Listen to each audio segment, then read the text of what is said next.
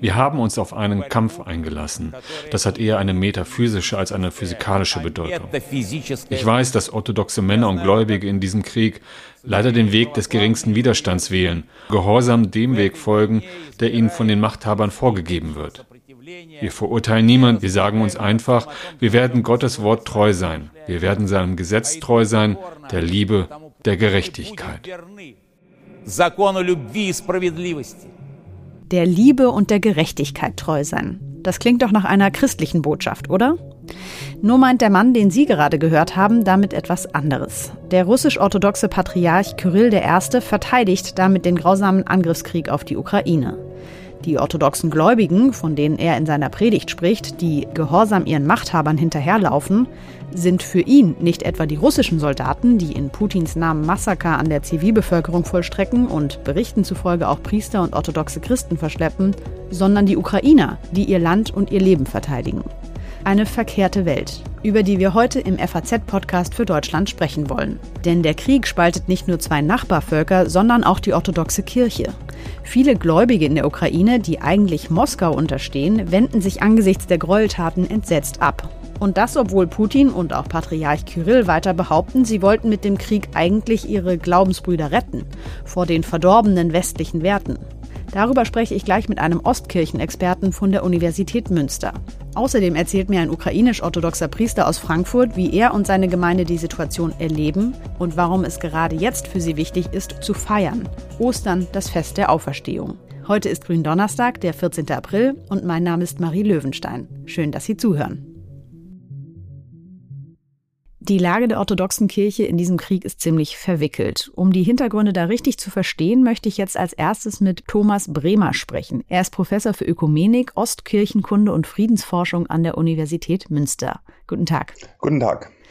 Fangen wir vielleicht mal mit einem kleinen Geschichtsteil an. Man hat ja in den letzten Wochen viel über die lange gemeinsame Geschichte von Russland und der Ukraine gelesen und dass der russische Staat seine Ursprünge sogar in Kiew hat, weshalb so eine Erklärung der Verlust der Ukraine nach Ende der Sowjetunion vielen Russen so bitter aufgestoßen sei. Herr Bremer, erklären Sie uns vielleicht erst einmal, wie ist denn diese lange gemeinsame Geschichte auch mit der Religion und der orthodoxen Kirche verflochten? Tatsächlich hat die Christianisierung der Ostslawen in Kiew im 10. Jahrhundert stattgefunden. Dann hat sich eben sowohl die Kirche als auch die politischen Zusammenhänge haben sich ähm, entwickelt. Und über lange Zeit war die orthodoxe Kirche in Russland diejenige, die auch das Christentum, das orthodoxe Christentum in der Ukraine kontrolliert hat. Und das änderte sich nach der Unabhängigkeit der Ukraine, also vor etwa 30 Jahren. Da hat sich die orthodoxe Kirche in der Ukraine gespalten und seither gibt es, gab es lange Zeit drei und inzwischen gibt es zwei orthodoxe Kirchen im Lande, die miteinander in Konkurrenz stehen. Die eine ist die Kirche, die in Gemeinschaft mit dem Moskauer Patriarchat ist, die heißt Ukrainische Orthodoxe Kirche. Und es gibt eine andere, die inzwischen auch, wie man das nennt, kanonisch ist. Das heißt, sie ist von einigen anderen orthodoxen Kirchen in der Welt anerkannt worden. Sie versteht sich als ukrainische Nationalkirche und heißt orthodoxe Kirche der Ukraine. Mhm.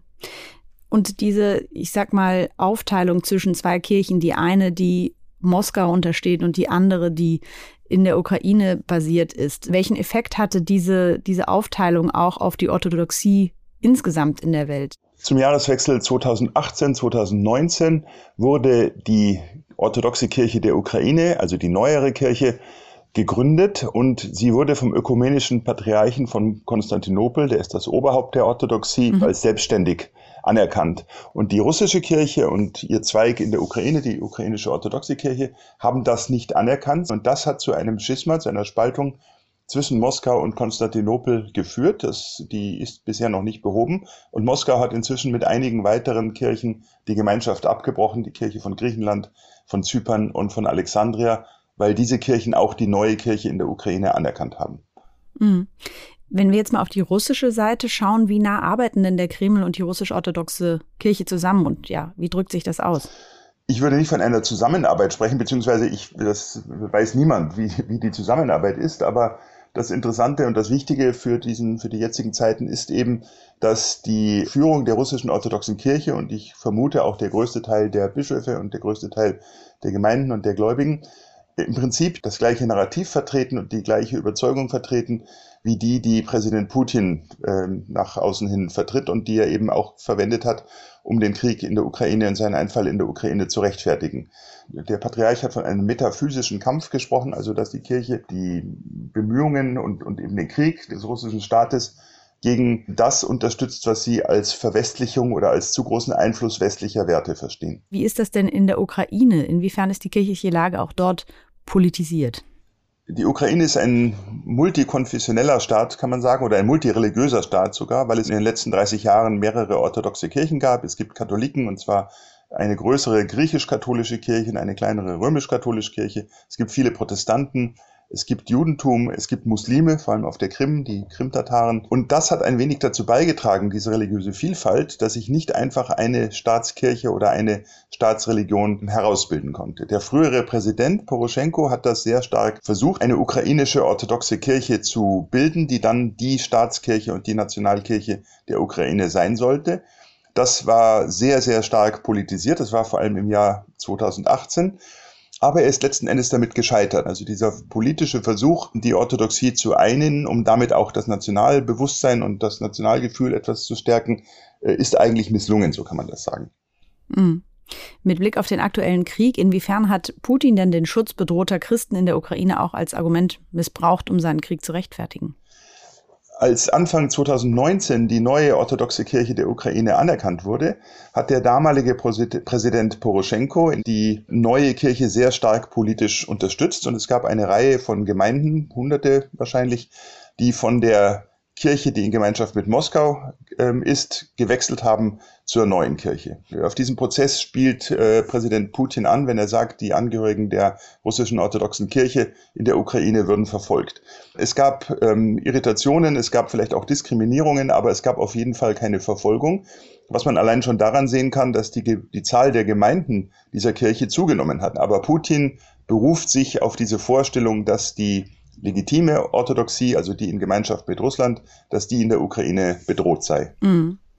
Sie haben jetzt gesagt, es gab keine Verfolgung der russischen Orthodoxen in der Ukraine oder wenn dann wenig. Wie sieht es denn andersrum aus, vor allem in den russisch kontrollierten Gebieten? Wird dort die neu gegründete orthodoxe Kirche der Ukraine oder ihre Anhänger diskriminiert? Ja, Russland hat ohnehin ein äh, rigoroseres Religionsgesetz als die Ukraine, also auch in Russland selber ist es mit Religionsfreiheit schwierig. Und ähm, Russland bzw. die Vertreter Russlands in der Ukraine setzen das durch in den Gebieten, die sie unter ihrer Kontrolle haben. Also auf der Krim ist es sehr, sehr schwierig für die ähm, anderen Gemeinden und ebenso in den beiden sogenannten Volksrepubliken, wo nur die Kirche in Gemeinschaft mit dem Moskauer Patriarchat existieren konnte. Jetzt ist es natürlich sehr schwierig im Krieg zu sagen, wie es aussieht in Gebieten, die gerade von Moskau ähm, kontrolliert werden.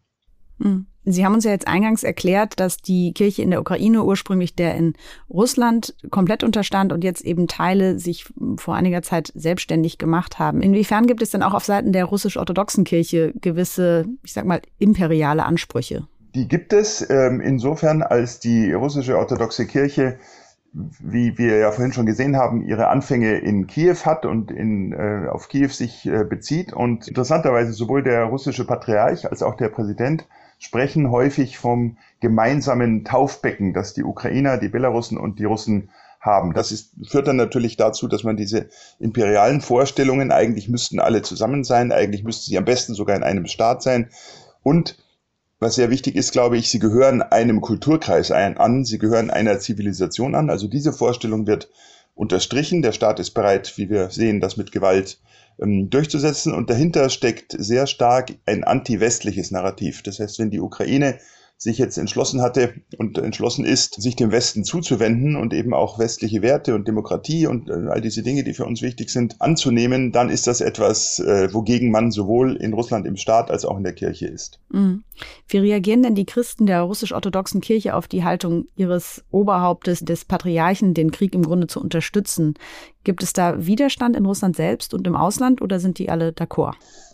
Das ist, glaube ich, der interessanteste Aspekt in kirchlicher Hinsicht in dieser ganzen Frage. In Russland gibt es nur sehr, sehr wenig Widerstand. Es gibt eine, es gab eine Unterschriftenaktion, die von einigen hundert Priestern unterschrieben wurde und die sehr deutlich, die auch vom Krieg gesprochen haben, was ja in Russland eigentlich verboten ist. Aber das ist ein ganz, ganz kleiner Prozentsatz äh, von der Gesamtzahl der Kleriker der russischen orthodoxen Kirche. Ganz anders sieht es aber aus in der Ukraine, wo der äh, Metropolit von Kiew Onufri, das ist das Oberhaupt der Kirche, die in Gemeinschaft mit Moskau ist, gleich am ersten Tag den Krieg verurteilt hat, zum Gebet für die Verteidiger des ukrainischen Vaterlandes aufgerufen hat, die territoriale Integrität der Ukraine unterstrichen hat und es gab eine Erklärung des Synods der ukrainischen orthodoxen Kirche, die also in Gemeinschaft mit Moskau steht, wo sie auch ihre, ihr Oberhaupt, den Patriarchen Kirill, auffordern, äh, dafür zu sorgen, dass der Krieg beendet wird, indem er sich an die russischen Behörden wenden solle, was er aber nicht gemacht hat. Das heißt, die Kirche in der Ukraine distanziert sich sehr, sehr klar von ihrer Kirchenleitung, die in Moskau ist, und äh, spricht sich sehr, sehr klar gegen den Krieg aus und für das ukrainische Vaterland. Und das wird von der russischen Kirche in Russland völlig ignoriert. Das kommt also ähm, auf der Website etwa des Patriarchats überhaupt nicht vor, obwohl sie sonst immer sehr intensiv über die Ukraine äh, berichten. Gibt es da konkrete Auswirkungen zum Beispiel auch auf die Liturgie, also auch auf die Gottesdienste der ähm, Kirchen in der Ukraine, die eigentlich zur russischen Kirche gehören? Die deutlichste und wichtigste Auswirkung ist, dass viele Priester und eine ganze Reihe von Bischöfen inzwischen aufgehört haben, für den Patriarchen in der Liturgie zu beten. Sie äh, nennen seinen Namen nicht mehr, wie es sonst im orthodoxen Gottesdienst eigentlich üblich wäre. Sie nennen dann den Namen des Metropoliten von Kiew, also von ihrem lokalen sozusagen Oberhaupt. Und sie haben auch, viele Priester haben auch den Metropoliten von Kiew aufgerufen, nach dem Krieg eine Synode, ein Konzil zusammenzurufen, um über die Zukunft dieser Kirche zu äh, entscheiden. Das heißt, es könnte sein, dass da nochmal eine Spaltung entsteht innerhalb der Orthodoxie? Äh, es ist sehr wahrscheinlich, dass viele, viele Gemeinden in der Ukraine, ganz unabhängig davon, wie der Krieg endet, nach dem Krieg nicht mehr äh, zu Moskau gehören wollen und äh, dann eine eigene Kirche bilden. Das Interessante ist, dass sie aber die meisten davon nicht zu der anderen ukrainischen Kirche, also zur orthodoxen Kirche der Ukraine, übertreten, sondern ich höre, dass es Versuche gibt, eine eigene Form der Selbstständigkeit, die aber kanonisch und, und damit kirchlich legal ist, ähm, in der Ukraine zu finden. Sagt Thomas Bremer, er ist Professor für Ökumenik, Ostkirchenkunde und Friedensforschung an der Universität Münster. Vielen Dank, Herr Bremer. Bitte, gerne.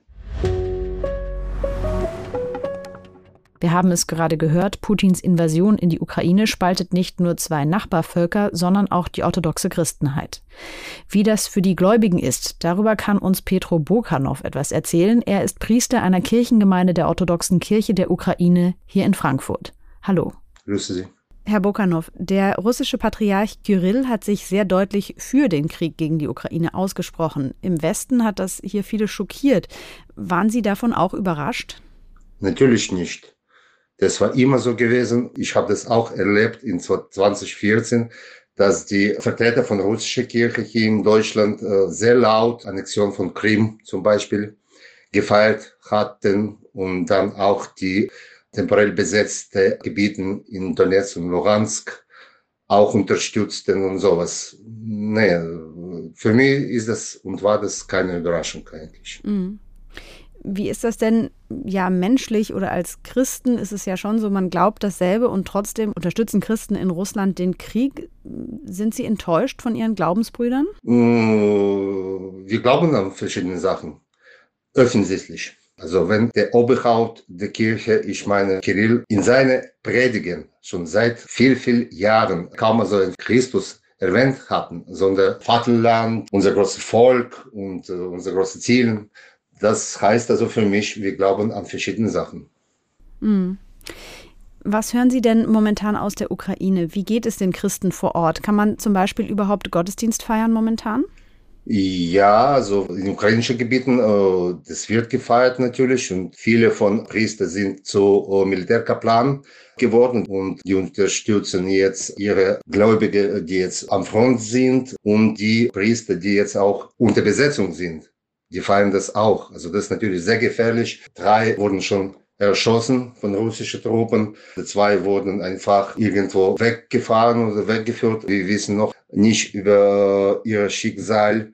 Es gibt auch die aus blockierte Städten, zum Beispiel aus Mariupol, einige äh, Priester und auch unser Bischof von Mariupol und Donetsk, die konnten raus und dann jetzt sind die in Dnipro und feiern auch Gottesdienste, aber vor allem arbeiten die alle als Volontäre und unterstützen die Bedürftigen und die Flüchtlinge, die in Dnipro sind, aus Osten und äh, Süden von der Ukraine. Mhm. Sie haben gerade schon von Übergriffen und Unterdrückung berichtet aus den von Russland besetzten Gebieten.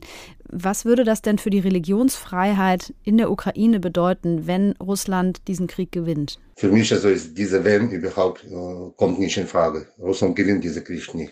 Nie. Und deswegen also, wir bleiben unabhängige Kirche, die für ihr Volk steht und natürlich für Gott zunächst. Vielleicht können Sie uns auch erzählen, wie war denn der vergangene Monat, seitdem der Krieg herrscht, für Ihre Gemeinde hier in Frankfurt? Was waren die Gefühle der Gemeindemitglieder? Was haben Sie hier erlebt? War allen entsetzt und geschockt und äh, traurig, das ist auch klar. Also alle haben dort äh, Verwandten, Bekannten, ihre Heimstätte, ihre Heimdörfer. Äh, wie kann man also darauf reagieren? Dass im 21. Jahrhundert so ein äh, Monster, also ein absolut unmenschliche Dinge treibt. Sind denn bei Ihnen jetzt viele Flüchtlinge auch in der Gemeinde angekommen? Ja, also äh, ziemlich viel. Also ich bekomme auch äh, jeden Tag, fast jeden Tag, Anfragen wegen Gottesdienste an verschiedenen Orten. Natürlich, ich kann mich nicht teilen, aber wir versuchen uns das Beste zu geben. Mhm. Wir haben gerade gehört von einem Kirchenexperten, dass viele ukrainische Gemeinden, die sich noch zur russisch-orthodoxen Kirche gezählt haben vor der Invasion durch Russland, dass die sich jetzt lossagen von Moskau und sagen, damit können wir nicht mehr zusammengehen. Was glauben Sie, wie wird sich die Kirchenlandschaft in der Ukraine durch den Krieg verändern? Das wird sich bestimmt verändern, wahrscheinlich nicht so uh, schnell, weil die Leute, die Kirche Moskauer Patriarchat gehen, die sind also meistens zu träge, aber okay, wegen dieser uh, schrecklichen Ereignisse ist ein Teil natürlich aufgewacht. Und dann möchten die das beenden und dann zur orthodoxen Kirche der Ukraine gehen oder überhaupt nirgendwo. Natürlich uh, wird das anders aussehen als vor Invasion, aber inwieweit, also kann ich noch nicht sagen. In Deutschland steht ja jetzt Ostern vor der Tür. Für viele Familien hier heißt das Ostereier suchen, Spaziergänge, Frühstücken mit der Familie, Osterfeuer. In der orthodoxen Kirche wird das Hochfest, wenn ich richtig recherchiert habe, ja ein Wochenende später gefeiert. Welche besonderen Ostertraditionen gibt es normalerweise in der Ukraine? Was, was macht eine Familie an Ostern? Ostern ist für uns ein Hauptfest. Bei Orthodoxen, ja, das wird, äh, da werden die Ostengebäcke geweint und aus dem Essen geweiht werden die Leute zusammen, feiert man das. Also man sucht keine Eier, wenn sie das essen wollen. Und was glauben Sie, wie wird dieses Jahr Ostern in der Ukraine überhaupt gefeiert werden können? Oh, der Ostern soll immer gefeiert werden, weil äh, Christus ist auferstanden und das Auferstehen ist ein Zeichen, dass das Leben immer Tod besiegt und Christus mit seinem Auferstehen hat Tod besiegt. Ja, und äh, das wird auch genauso bei uns sein. Das ist Hoffnung und äh, auch Überzeugung. Das Gute immer das Böse niederlegt. Wie werden Sie in Frankfurt und Mannheim mit Ihrer Gemeinde dieses Jahr Ostern feiern?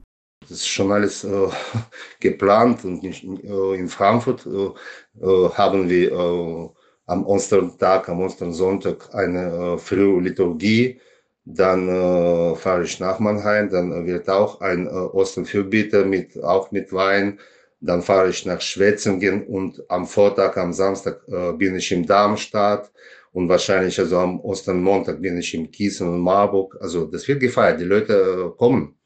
Dann stehen Ihnen ja im Gegensatz zu vielen anderen Leuten, die jetzt frei haben, arbeitsame Tage bevor. Wir wünschen Ihnen alles Gute und frohe Ostern. Vielen herzlichen Dank. Ihnen auch frohe Ostern.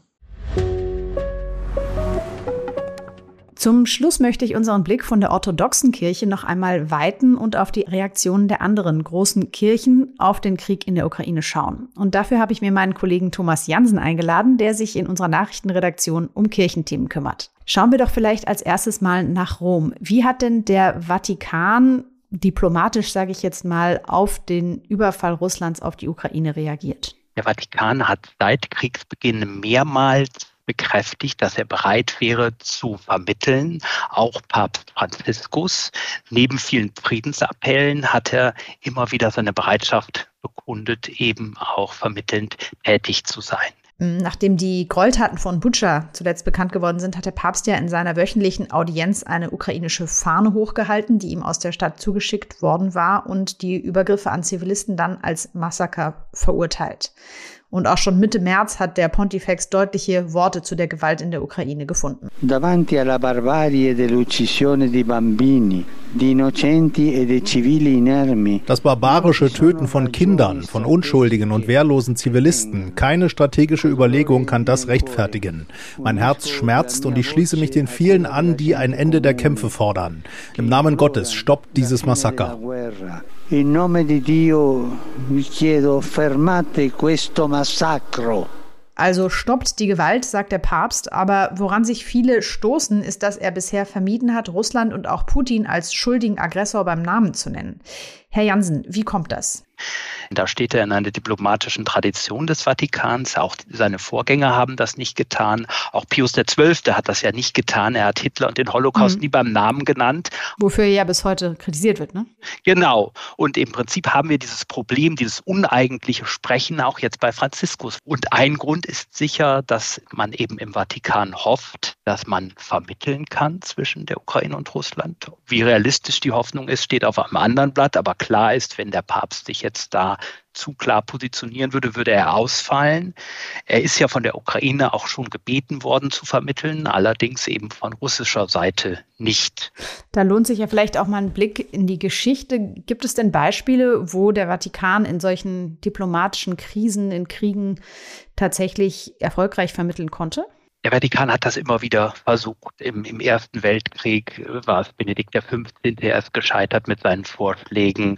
Das einzige Beispiel, was man aus der jüngeren Geschichte anführen könnte, wäre ein Konflikt zwischen Argentinien und Chile im Jahr 78 um eine Inselgruppe. Da standen die beiden Staaten kurz vor einem Krieg da ist es dem Vatikan tatsächlich gelungen zu vermitteln in letzter Minute. Er hat auch zwischen Kuba und Amerika vermittelt. Im Jahr 2014 kam es da ja zu einer Wiederannäherung, zur Aufnahme diplomatischer Beziehungen. Auch da haben beide Seiten gesagt, Franziskus habe eine maßgebliche Rolle gespielt.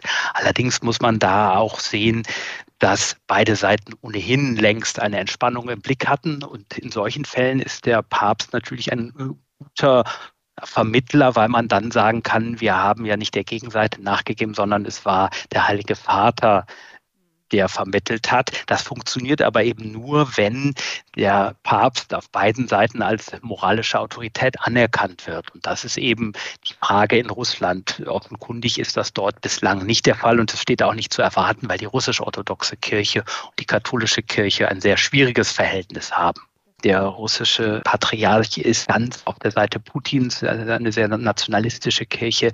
Der Papst ist da im Prinzip ein rotes Tuch. Es ist äußerst unwahrscheinlich, dass mhm. beide sich da werden auf irgendwas einigen können in Bezug auf den Ukraine-Krieg. Inwiefern steht denn zur Debatte, dass Papst Franziskus auch in die Ukraine reist, um dort zu vermitteln oder auch einfach nur seine Solidarität mit den ja, schwer gebeutelten Menschen zu zeigen?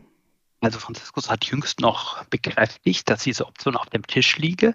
Aber es ist natürlich klar, es gibt Sicherheitsbedenken. Man muss sich vorstellen, wenn der Papst nach Kiew oder Mariupol reisen würde, wäre das natürlich eine andere Reise, als wenn Frau von der Leyen dahin reist. Denn ein Papst muss öffentlich auftreten, er muss einen Gottesdienst feiern, es müssen Leute kommen können. Er kann nicht mit 20 Soldaten mit angezogener Maschinenpistole da durch Trümmer laufen, sondern sein Programm müsste naturgemäß anderer Art sein. Und da würde es natürlich dann schon auch gefährlich für die Zivilbevölkerung, die dann vielleicht an diesem Gottesdienst teilnehmen würde wurde. Zum anderen muss man bedenken, will der Papst natürlich immer eine Botschaft vermitteln. Und die Frage ist, was könnte das für eine Botschaft sein? Wenn man sich die Reisen der Vergangenheit anschaut, Franziskus ist häufiger als seine Vorgänger gerade in Konfliktregionen gereist, zum Beispiel in die Zentralafrikanische Republik 2015, kurz nachdem der Bürgerkrieg dort beendet war durch einen Waffenstillstand, ist er hingereist und hat sich mit führenden Vertretern der Christen und Muslime dort getroffen, um zu dokumentieren, das ist hier kein Religionskrieg. Da hatte er also konkret ein Versöhnungsprojekt, das er fördern konnte. Das hat er natürlich jetzt in der Ukraine nicht so. Die Frage ist, was, was will er dort erreichen? Theoretisch wäre ja denkbar, er tritt dort mit, dem, mit einem Vertreter des russischen Patriarchats und, und der ukrainischen Kirche auf und äh, richtet einen Versöhnungsappell an beide Seiten oder ähnliches. Aber das sind natürlich sehr heikle Sachen, denn man würde ihm vorwerfen können, dass er nicht klar den Aggressor benennt, in dem Fall wieder.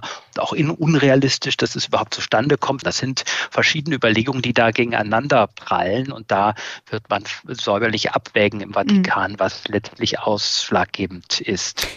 Er könnte ja auch Flüchtlingslager besuchen oder ähnliches. Das hat er ja auch äh, zuvor schon gemacht, einfach um zu zeigen, dass die Kirche sich auf die Seite der Entrechteten stellt. Genau, das wäre ein, ein Ausweg aus diesem Dilemma, in das er kommen würde, wenn er nach Kiew oder Mariupol reist, dass er eben an der, an der polnisch-ukrainischen Grenze ein Flüchtlingslager besucht. Das scheint tatsächlich die wahrscheinlichste Option. Mhm. Also wenn ich das richtig verstehe, ist so eine Reise eben nicht ohne Fallstricke. Da könnte man sich Kritik einhandeln, wenn man die falsch angeht. Inwiefern gibt es dann aber auch Kritik daran, dass er eben noch nicht dorthin gereist ist und sich eben auch noch nicht so klar positioniert hat. Ja, also die, die Kritik gibt es auch in der Kirche. Ich, ich bekam äh, letztens einen Leserbrief, da schrieb mir ein Geistlicher, es seien schon mehrere Katholiken aus seinem Bekanntenkreis ausgetreten wegen der Russlandpolitik der katholischen Kirche. Das sei ihnen zu wenig. Sie forderten da ein klareres Bekenntnis äh, für die ukrainischen Opfer. Also das ist ein Thema, das durchaus die Leute umtreibt in der katholischen Kirche und viele sehen das eben kritisch. Ein Thema, was ja in Deutschland auch von ethischer Seite heiß diskutiert wird, sind die Waffenlieferungen in die Ukraine. Wie haben sich denn die katholische, aber auch die evangelische Kirche da in Deutschland positioniert? katholischen Bischöfe haben sich überraschend deutlich in einer gemeinsamen Stellungnahme der Deutschen Bischofskonferenz zu Wort gemeldet und gesagt, die Waffenlieferungen sind in diesem Fall legitim. Allerdings haben sie zugleich Bedenken geäußert dahingehend, dass man eben mit den heutigen Waffen einen Krieg kaum mehr begrenzen kann und haben damit zugleich Zweifel angemeldet, ob es noch so etwas gibt wie einen gerechten Krieg. Aber sie haben grundsätzlich gesagt, das ist legitim. Das hat auch der Vatikan getan. Der Papst selbst macht das nie, aber die, sozusagen die Ebene unterhalb des Vatikans. Sein Kardinalstaatssekretär hat ausdrücklich deutlich gesagt, dass es legitim ist, sich selbst zu verteidigen und auch die Waffenlieferungen legitim seien. Und in der evangelischen Kirche ist es nicht ganz so klar. Da gibt es vom Rat der evangelischen Kirche in Deutschland oder von der Synode keine gleichlautende Erklärung. Da ist es sehr viel umstrittener, ob diese Waffenlieferungen legitim sind in dem Fall. Wenn wir abschließend jetzt nochmal auf das bevorstehende Osterfest schauen, gibt es da irgendwelche Forderungen, die Kampfhandlungen zumindest über Ostern einzustellen? Ja, der Papst hatte über Ostern eine Waffenruhe gefordert. Dafür gibt es immer wieder äh, als Beispiel genannt im Ersten Weltkrieg den Fall eines Weihnachtsfestes, äh, als es zu Verbrüderungen kam im Jahr 1914 zwischen Franzosen und Deutschen.